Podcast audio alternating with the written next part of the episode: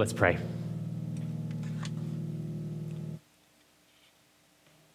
God, we again thank you for who you are.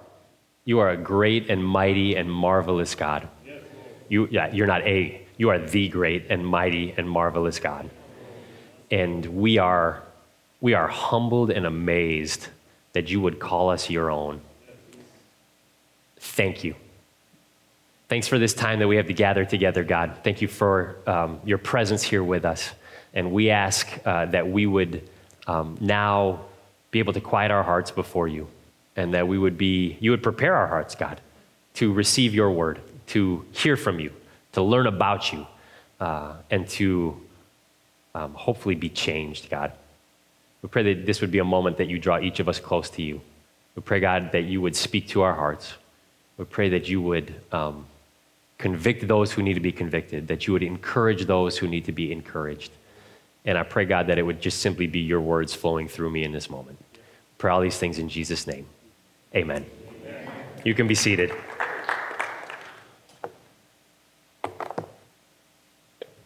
Uh, once again, good afternoon. I, I, got nervous that it was evening, but it's not evening yet. I don't know. It's evening five o'clock or six o'clock? Six o'clock. Six o'clock. Yeah. All right. We are uh, we're in Mark, and so I'm going to get right into our teaching text for tonight. Mark chapter 14. Uh, I'm going to do verses 1 to 11. Mark 14, verses 1 through 11. I'll give you 10 or 12 seconds to pull it up. This is what it says Mark 14, starting in verse 1. It says, It was now two days before the Passover and the feast of unleavened bread. And the chief priests and the scribes were seeking how to arrest him by stealth and kill him. For they said, Not during the feast, lest there be an uproar from the people. And while he was at Bethany in the house of Simon the leper, as he was reclining at table, a woman came with an alabaster flask of ointment of pure nard, very costly, and she broke the flask and poured it over his head. There were some who said to themselves indignantly, indignantly, why was the ointment wasted like that? For this ointment could have been sold for more than 300 denarii and given to the poor. And they scolded her. But Jesus said, Leave her alone why do you trouble her? She has done a beautiful thing to me. For you always have the poor with you, and whenever you want, you can do good for them. But you will not always have me. She has done what she could. She has anointed my body beforehand for burial. And truly I say to you, wherever the gospel is proclaimed in the whole world, what she has done will be told in memory of her. Then Judas Iscariot, who was one of the twelve, went to the chief priests in order to betray him to them. And when they heard it, they were glad and promised to give him money, and he sought an opportunity to betray him. This is the word of the Lord. Thanks be to God.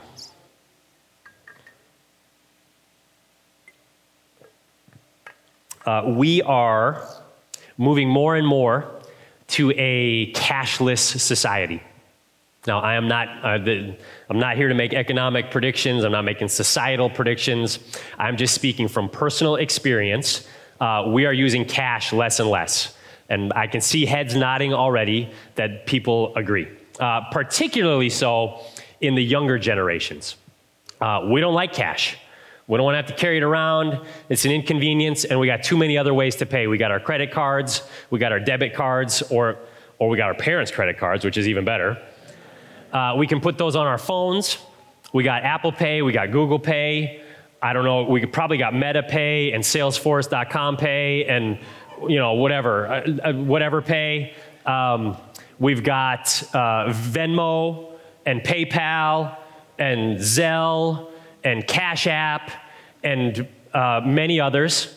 Uh, we are moving more and more. We just don't use we just don't use cash a lot, which in some ways, I mean, obviously, is convenient, uh, but in some ways is a little bit of a tragedy because we are losing in front of our eyes one of the great institutions of our country. See, for many years, every time you went to pay for something in a gas station or a convenience store or a grocery store or a dry cleaners or a restaurant, wherever it was, right there next to the cash register on the counter would be a little dish Sometimes it was molded plastic and had a nice pre made sign on it. Sometimes it was a styrofoam cup cut in half with a three by five index card taped to it. But in each of those cases, it said something like take a penny, give a penny. And, and again, for those who are in kind of the younger, yep, there it is. You know it, you know it.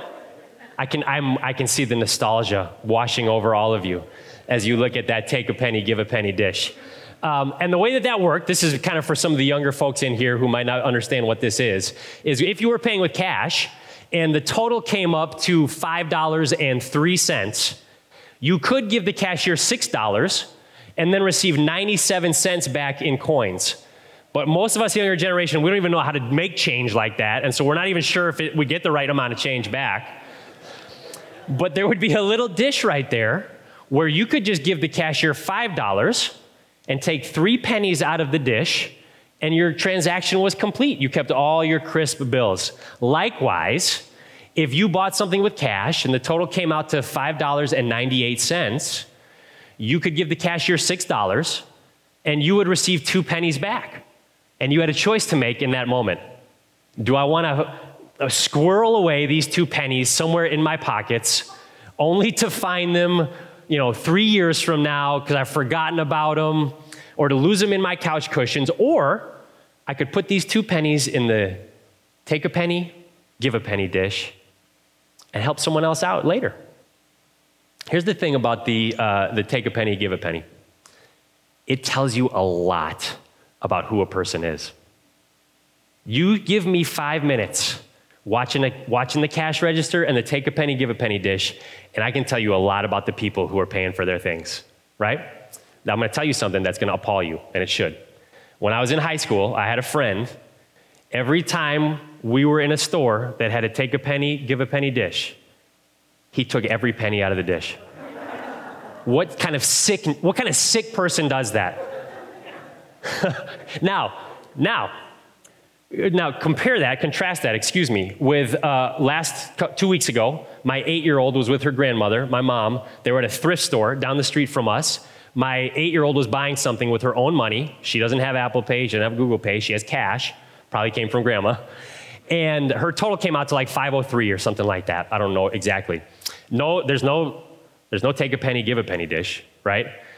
The, the woman working the register pulled out her own purse took her own wallet out of her own purse, took three pennies out of her own wallet, and put those in the cash register to make the transaction complete. You can tell a lot about a person by watching what they do at the take a penny, give a penny. So, can I ask you this morning?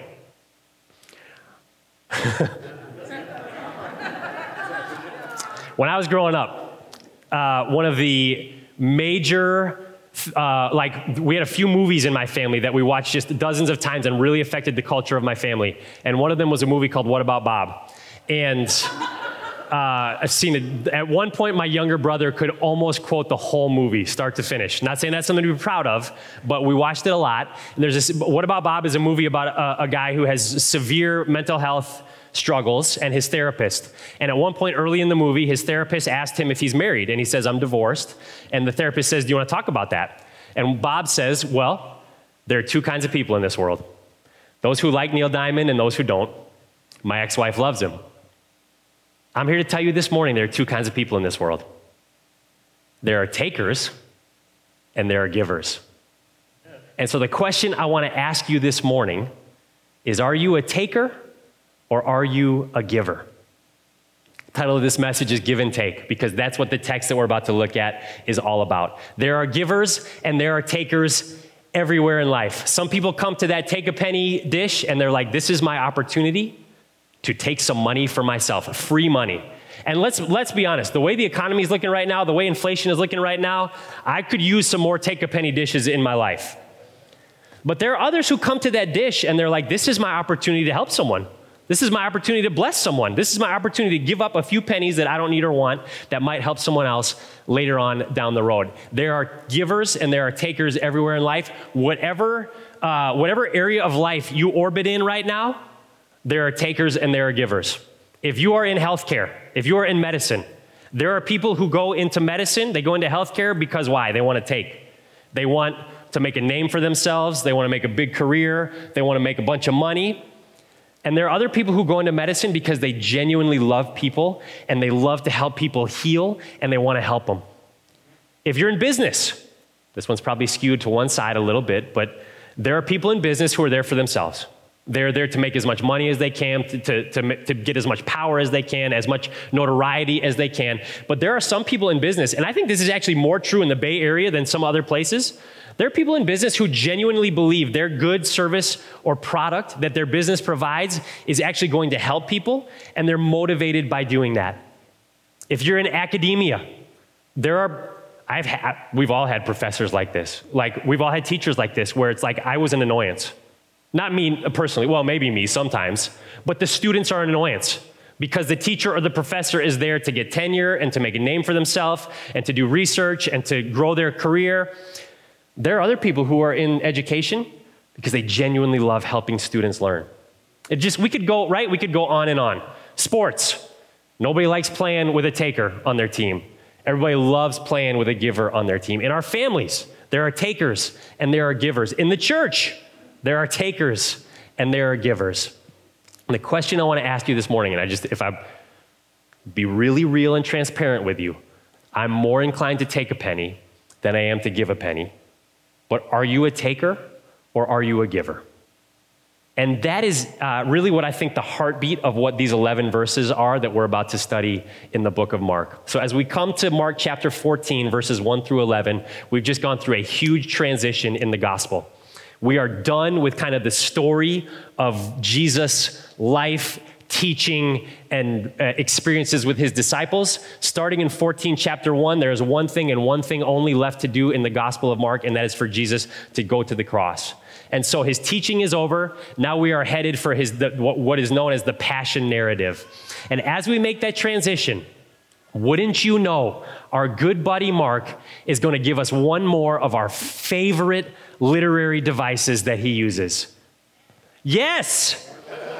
Love it when you talk back to me. We find in Mark chapter 14, verses 1 through 11, we find another Markan sandwich. These are all over this gospel. And as I said the last time we studied it, I hope 10 years from now you are reading the Gospel of Mark and you read a passage and you're like, Mark talked about something, then he talked about something else, then he went back to the first thing he talked about, and you're like, Pastor Gary told me about this. It's a Markan sandwich. And what we know in a Markan sandwich is that the meat, or if you're a vegetarian, the tofu, in between the bread, is the key to understanding both parts of the sandwich. And that's exactly what we have here. And what we find in Mark chapter 14, verses 1 through 11, is Mark is contrasting two different ways that we come to Jesus. He is showing us two different ways that we come to Jesus. And those are my two points today. So we're just going to look at these two, uh, two ways that we approach Jesus and call it a, an evening. The first one is this some of us come to Jesus looking to take. Some of us come to Jesus looking to take. And so if we look first at the bread, of this Markan sandwich. It's in verses 1 and 2 and verses 10 and 11. And what do we hear in verses 1 and 2? It's uh, about to become the Passover and the Feast of Unleavened Bread. Verse 1 And the chief priests and the scribes were seeking how to arrest him by stealth and kill him.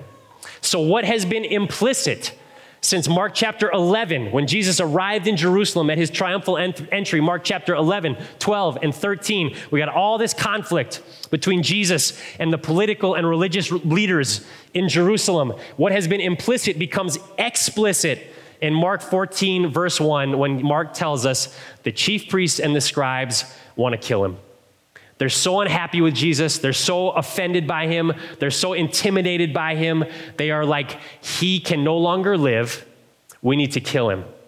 And then we get this beautiful story of this woman and the uh, anointing, and we'll get to that in point two. But after we go through the story of the woman, we get down to verses 10 and 11, and we come to Judas, one of his disciples, uh, verse 10. Who, Judas Iscariot, who was one of the 12, went to the chief priests in order to betray him to them. So we got the chief priests, the scribes, and Judas. And they are all approaching Jesus with what? They're looking to take. They're looking to take. Now, here's, here's how I want to flesh this out. What did they have in common? They all wanted something from Jesus. They all were coming to Jesus looking for what they could get out of it. So we've talked about this a lot, and I don't want to beat a dead horse, but it's, it's critical to understanding what's going on here. The chief priests and the scribes were expecting a Messiah. Jesus says, I am the Messiah. And they're like, Yeah, but you're not the Messiah that we expected. See, they expected the Messiah to come from the line of David, which Jesus does. Remember, David was the greatest king in Israel's history. And when David reigned, Israel was the premier nation in the ancient Near East. It was the most wealthy. David and Solomon, in their reigns, it was the most powerful, wealthiest. The temple was amazing. People came from all over to see its beauty. The gospel of the gospel of the Old Testament, as John Piper says, was a come and see gospel. Come and see how beautiful God is because of what he has done for his people Israel. And when we get to the New Testament, that is no longer the case. They are no longer even a sovereign nation. They're occupied by Rome. They're scattered all over. And they expected the Messiah to come from the line of David and be like David. They expected him to be a, a warrior, a militaristic and political leader who would raise up the nation of Israel again, who would drive out the Romans, who would restore their sovereignty as a nation, restore their former glory as the premier nation in the world. And Jesus comes saying, You know, I, I, am humble, I'm going to die. And they're like, You're not giving us what we wanted. And so you can't possibly be the Messiah that we are waiting for. We don't know as much about Judas. I mean, we know Judas's name, we hear about him a lot, but when you actually read the Gospels, we don't learn a ton about who he is, why he did what he did. There are a lot of theories. Some scholars think that he might have been a zealot, which was a, a party back then who were looking to violently overthrow Rome. But clearly, whatever his position, he had spent three years living, working, doing ministry beside Jesus, he had been looking for something from Jesus that Jesus had not given him. And so when we get to this point, the chief priests, the scribes, and G- Judas have all come to the same place, and this is it. This is what they have in common. They all have unmet expectations. They all had expectations of Jesus. They came to Jesus looking to take, What can you do for me? And those expectations had not been met. And so now they decided, since Jesus didn't give them what they needed, they needed to take something from him. And what was that? His life. They all had unmet expectations, and it caused them to decide they needed to kill Jesus. Some of us come to Jesus looking to take. Uh, one of the most iconic and enduring uh, presidential inauguration speeches came in 1961. Can someone name who was inaugurated? Nicely done. It's from John F. Kennedy, youngest president ever elected. Also won the popular vote by one of the narrowest margins in history.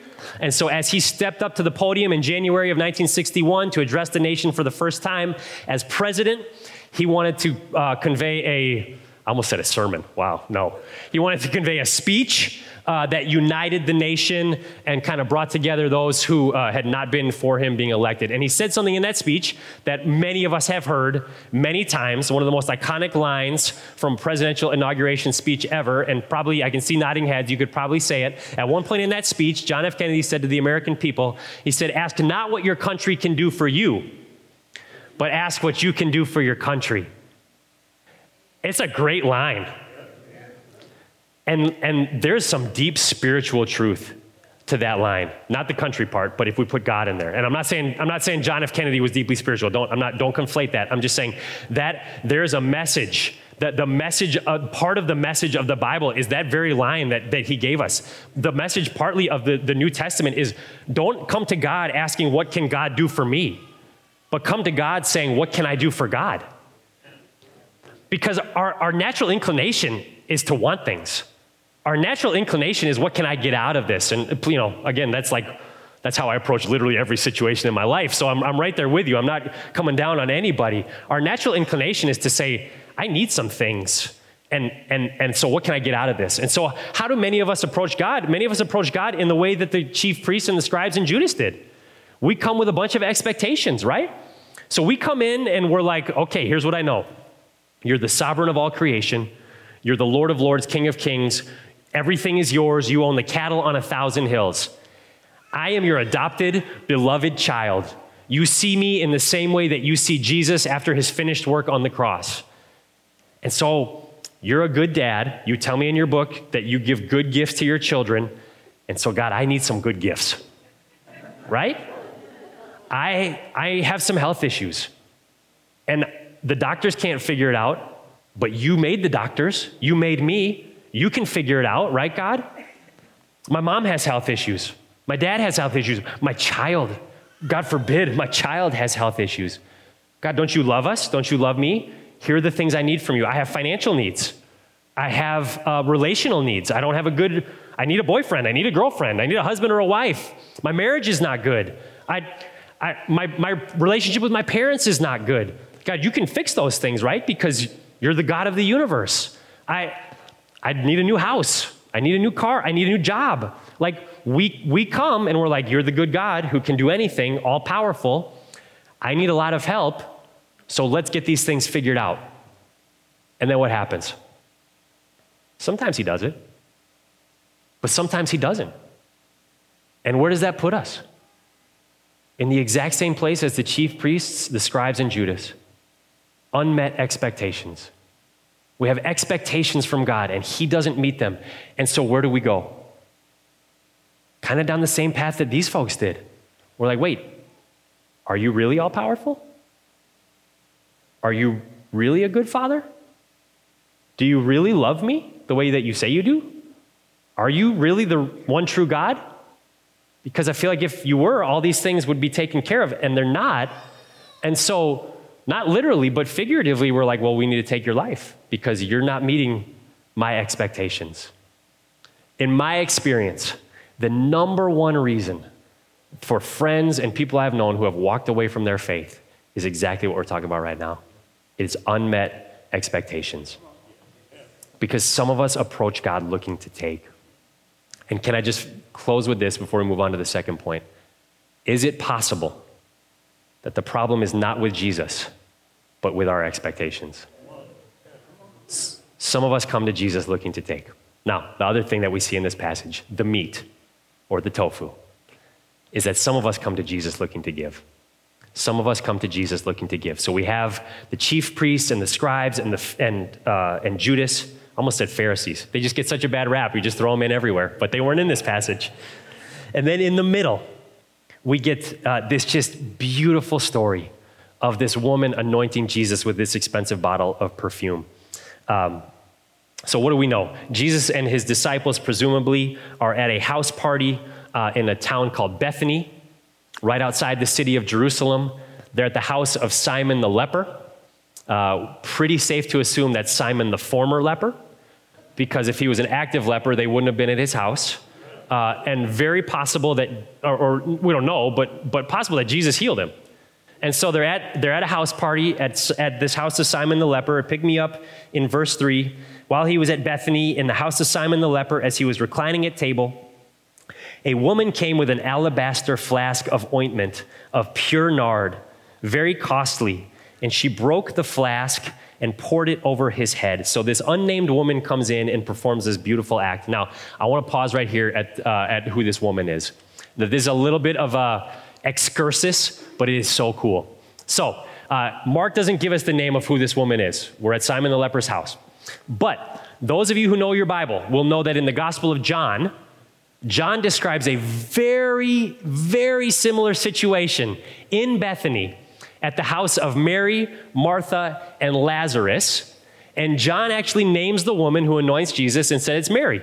Mary who sat at Jesus' feet. Mary who wept at the death of her brother Lazarus and said, Jesus, can you raise my brother? And he did raise her brother. So, so a lot of people come to the Bible and they're like, part of the reason I can't believe the Bible is because of all these discrepancies. Like it doesn't, it doesn't line up. The, the, the gospel writers don't agree, but, but check this.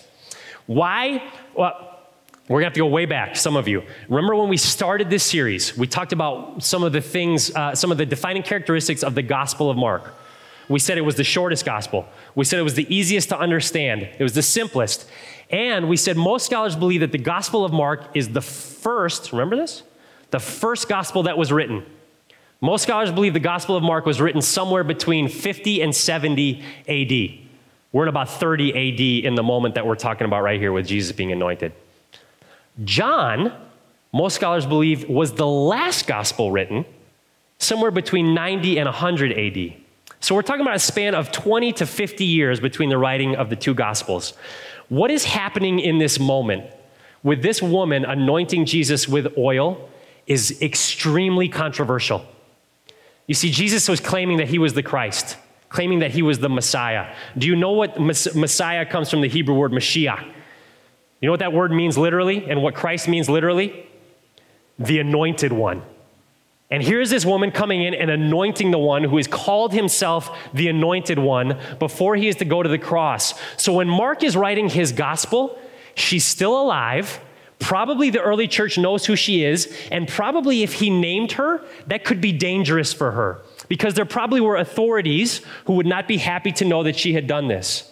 By the time we get to John, some 20 or 50 years later, she's died or she's moved away or the, diff- the, the danger has passed. And so John feels he can name who it is.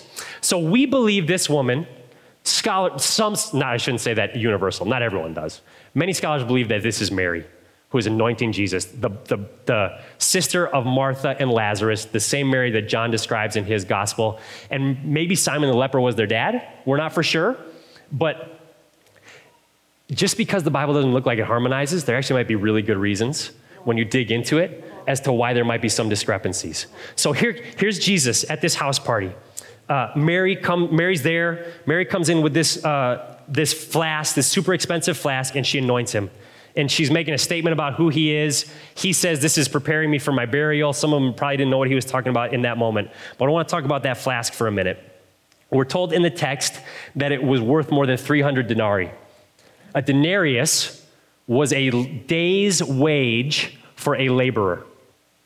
So this bottle of ointment, nard, perfume, whatever it was, was worth more than a year's salary for the average worker in Israel at that time. But she was a woman, and so almost certainly she could not have gotten a job that paid her that well. And so, what most scholars believe is that she didn't work for a few years to save up for this but that this was uh, a, family heirloom. This was likely something that had been passed down to her. And almost undoubtedly, it is the most valuable thing in her possession. And, and notice what she does. She comes to Jesus and she pops the cork and pours out a drop or two and makes a cross on his forehead. No. What does she do? What does the text tell us that she does? She breaks the jar, she smashes it, she empties the entire contents on Jesus. She doesn't hold anything back. She gives everything she had. Remember a few weeks ago, a few weeks ago, the, the poor widow at the temple, the two copper coins, what did she give? Everything that she had. What does Mary give in this moment? A little bit, part of it, some of it. She breaks it so there's no going back. She gives everything that she had. And how did the other guests respond? Verses 4 and 5. Uh, this is presumably, John makes it clear that Judas is one of them, so presumably some of the disciples in here. There were some who said to themselves indignantly, Why was the ointment wasted like that?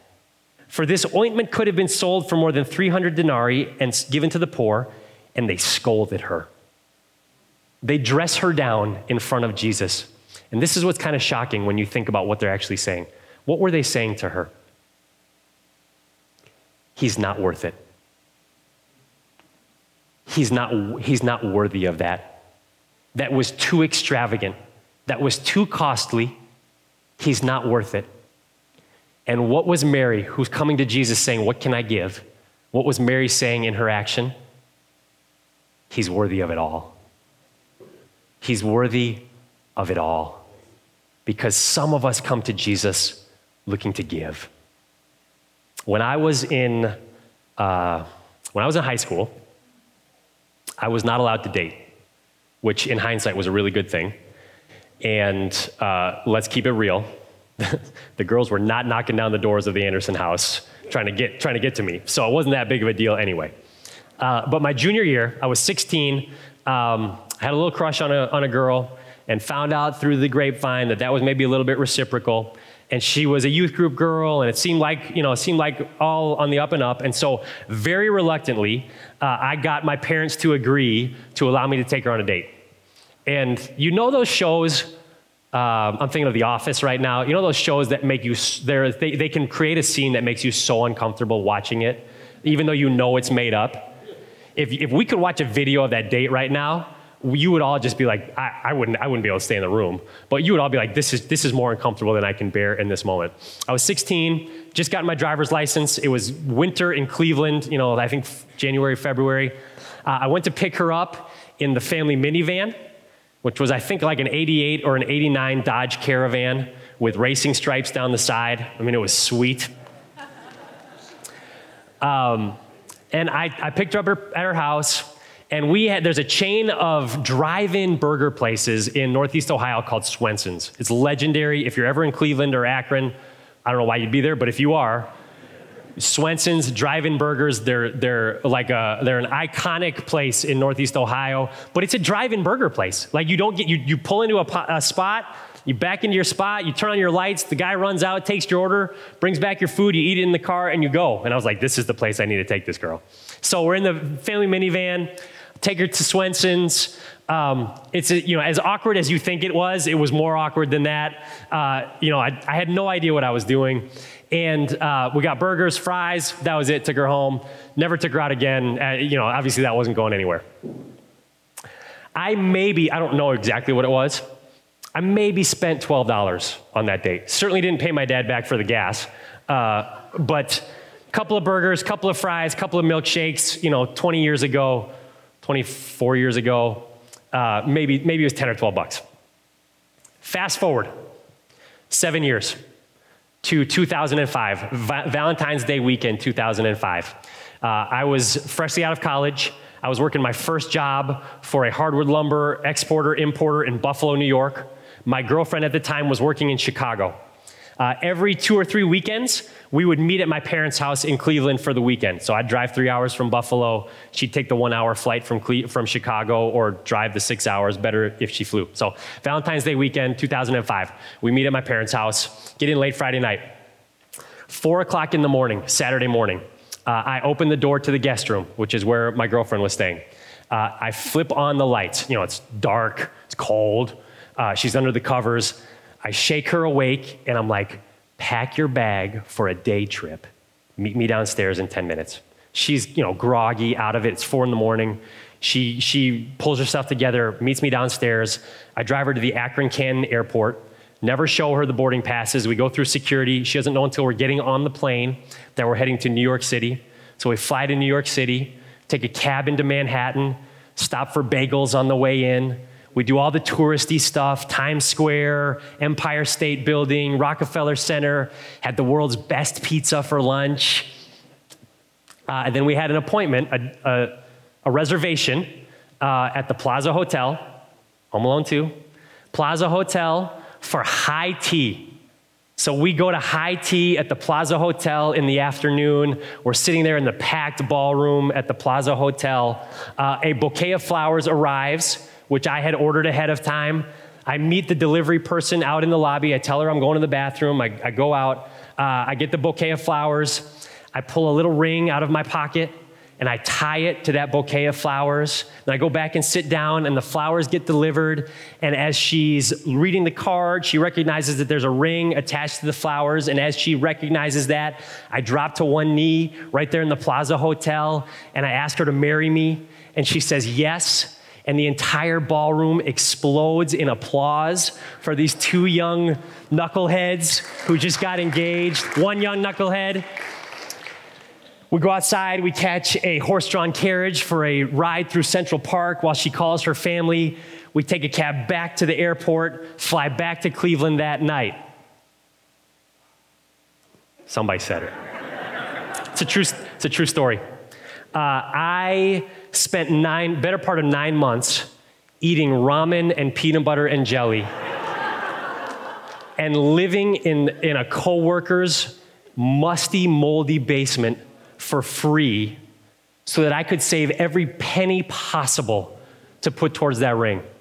It was by far the most expensive thing I had ever bought in my life up to that point. Two tickets to New York City, cab rides, tourist stuff, you know, $80 or whatever it was to go to the top of the Empire State Building, tea at the Plaza Hotel, da da da da da. Why? Because she was worthy of it all.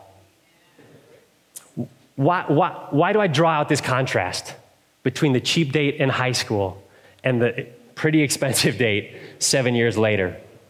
Because, and this is not always true, but very often it is, the value of a gift reflects the value of the one receiving it.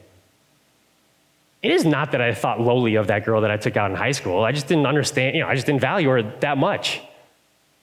Beth Wells, she was worth more than I even gave her. Because the value of a gift reflects, at least at some level, the value of the one who that gift is being given to. So if I can just circle back to what we started with tonight are you a taker or are you a giver? When it comes to Jesus, are you looking to take from Jesus or are you looking to give to Jesus? Some of us approach him like the chief priests and the scribes and Judas. What can I get out of this? Some of us approach him like Mary, saying, What can I possibly give you that is worthy of you? Now, here's the deal. If you're like me, you're probably sitting here being like, What do I possibly have that could reflect the value of the Savior of the world, right? What do you give the person who has everything? You know, he's, he owns the sun, the moon, and the stars. He owns creation and every, the cattle on a thousand hills. What could I possibly give to Jesus that he would want from me? He, he, he, he doesn't want your jewelry. He doesn't want your perfume or your cologne, even if it's Chanel number five. He doesn't want your bracelets. He doesn't want your cars. He doesn't want your inheritance. He doesn't want your family heirlooms. You know what he wants? He wants you. You are the gift of supreme value. You are the gift of exceeding worth. You are the gift that is worthy of the one who died to ransom your life. And he knows if he gets you, he gets all that other stuff with you. Are we coming to Jesus looking to take, or are we coming to Jesus looking to give? I'm going to invite the, the worship team back up as I wrap this up. Take a penny or give a penny. Here's what's so amazing about Jesus is he came to earth not to take all of our pennies. He came to give us all of his pennies. And part of why Mary, I believe, gave that such a lavish gift to Jesus is because she had caught a picture of what he had done for her. Not only did he raise her brother from the dead, but he loved her, he communed with her. She knew what his love for her was. And, and, and in some way, we don't know that, I don't know that she knew he was going to go to the cross, but in some way, she knew there was more coming. And that is why she gave him such a lavish, overwhelming gift It's the last stanza of the great hymn, When I Survey the Wondrous Cross, says this It says, Were the whole realm of nature mine, that were a present far too small. Love so amazing, so divine, demands my life, my soul, my all. Let's pray. God, we live in a world that teaches us to simply take. World that, that constantly is, is, is implanting in our heads and in our hearts get yours, get yours, get yours. And yet you call us to live countercultural lives. You call us to live lives of giving, not taking. And the only way we can do that, God, is if you do a work in our hearts. If you, if you reorder our disordered loves and so we ask God that you would help us to love you more and love the world less. We ask that you would help us to have eyes for you and not eyes for the things that are around us. We ask God that you would transform our hearts such that we find our, our hope, our joy, our peace, our satisfaction, our completion, our fulfillment in you and you alone, and not in all the things that this world promises can, can give us those things, but certainly cannot. We ask that we would be marked by lives of giving. And I pray, God, that you would allow us through the power of your Spirit to give our, li- our very selves to you and your kingdom and your mission here on earth. Thank you for who you are. May this word, um, may your words tonight sink deep into our hearts and minds. We pray this in Jesus' name. Amen. Uh, we are now going to transition to our time of communion. And uh, as we do, I just want to uh, remind us that this is the moment where we memorialize what Jesus was preparing for when Mary anointed him uh, at that house party in Bethany. Jesus died on a cross in our place so that you and I might have our relationship with God restored and we might spend eternity with Him. And before he went to the cross, as Jesus was in the upper room with his disciples, he instituted this uh, sacrament whereby uh, we have been given by him a means to remember what it is that he has done for us. So, as we come to the communion table, can I just uh, remind us that scripture is clear that the partaking of communion is for those who have decided to make Jesus Christ Lord and Savior of your life. So, if that's not you, I would just invite you to not partake in communion with us tonight, uh, this evening, this afternoon. But if that is you, I would also say there is no better moment than right now to make the decision to give your life to Jesus. I would love to talk to you about it. One of our elders who's here, any one of our ministry leaders, we would love to talk to you about that. We're going to sit quietly for a few moments to prepare our hearts as uh, Joseph plays on the, on the keys, and then I will lead us in taking the bread and the cup together in just a few moments.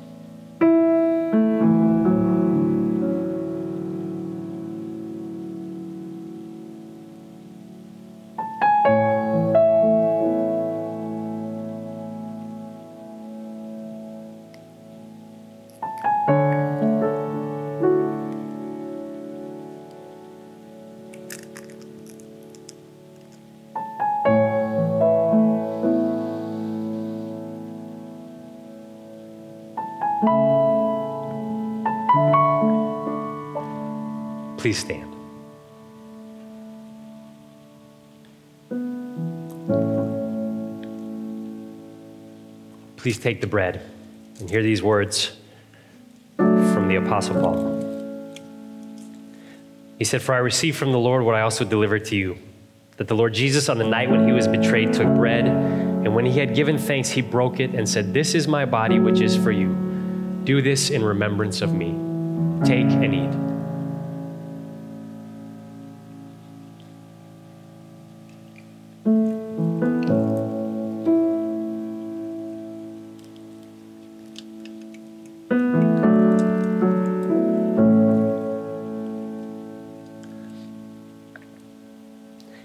Same way,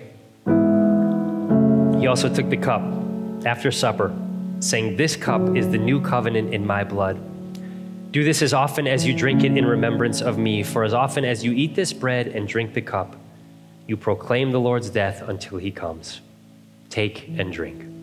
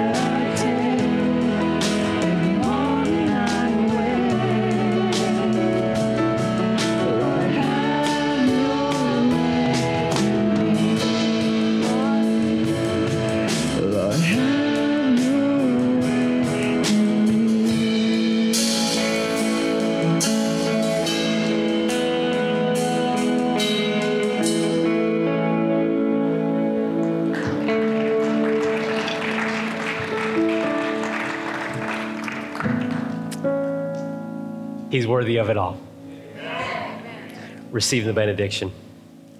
The Lord bless you and keep you. The Lord make his face to shine upon you and be gracious unto you. The Lord lift up his countenance upon you and give you peace until we meet again or until our Savior comes, and then forever. You are loved and you're prayed for and you're sent. Amen. Amen.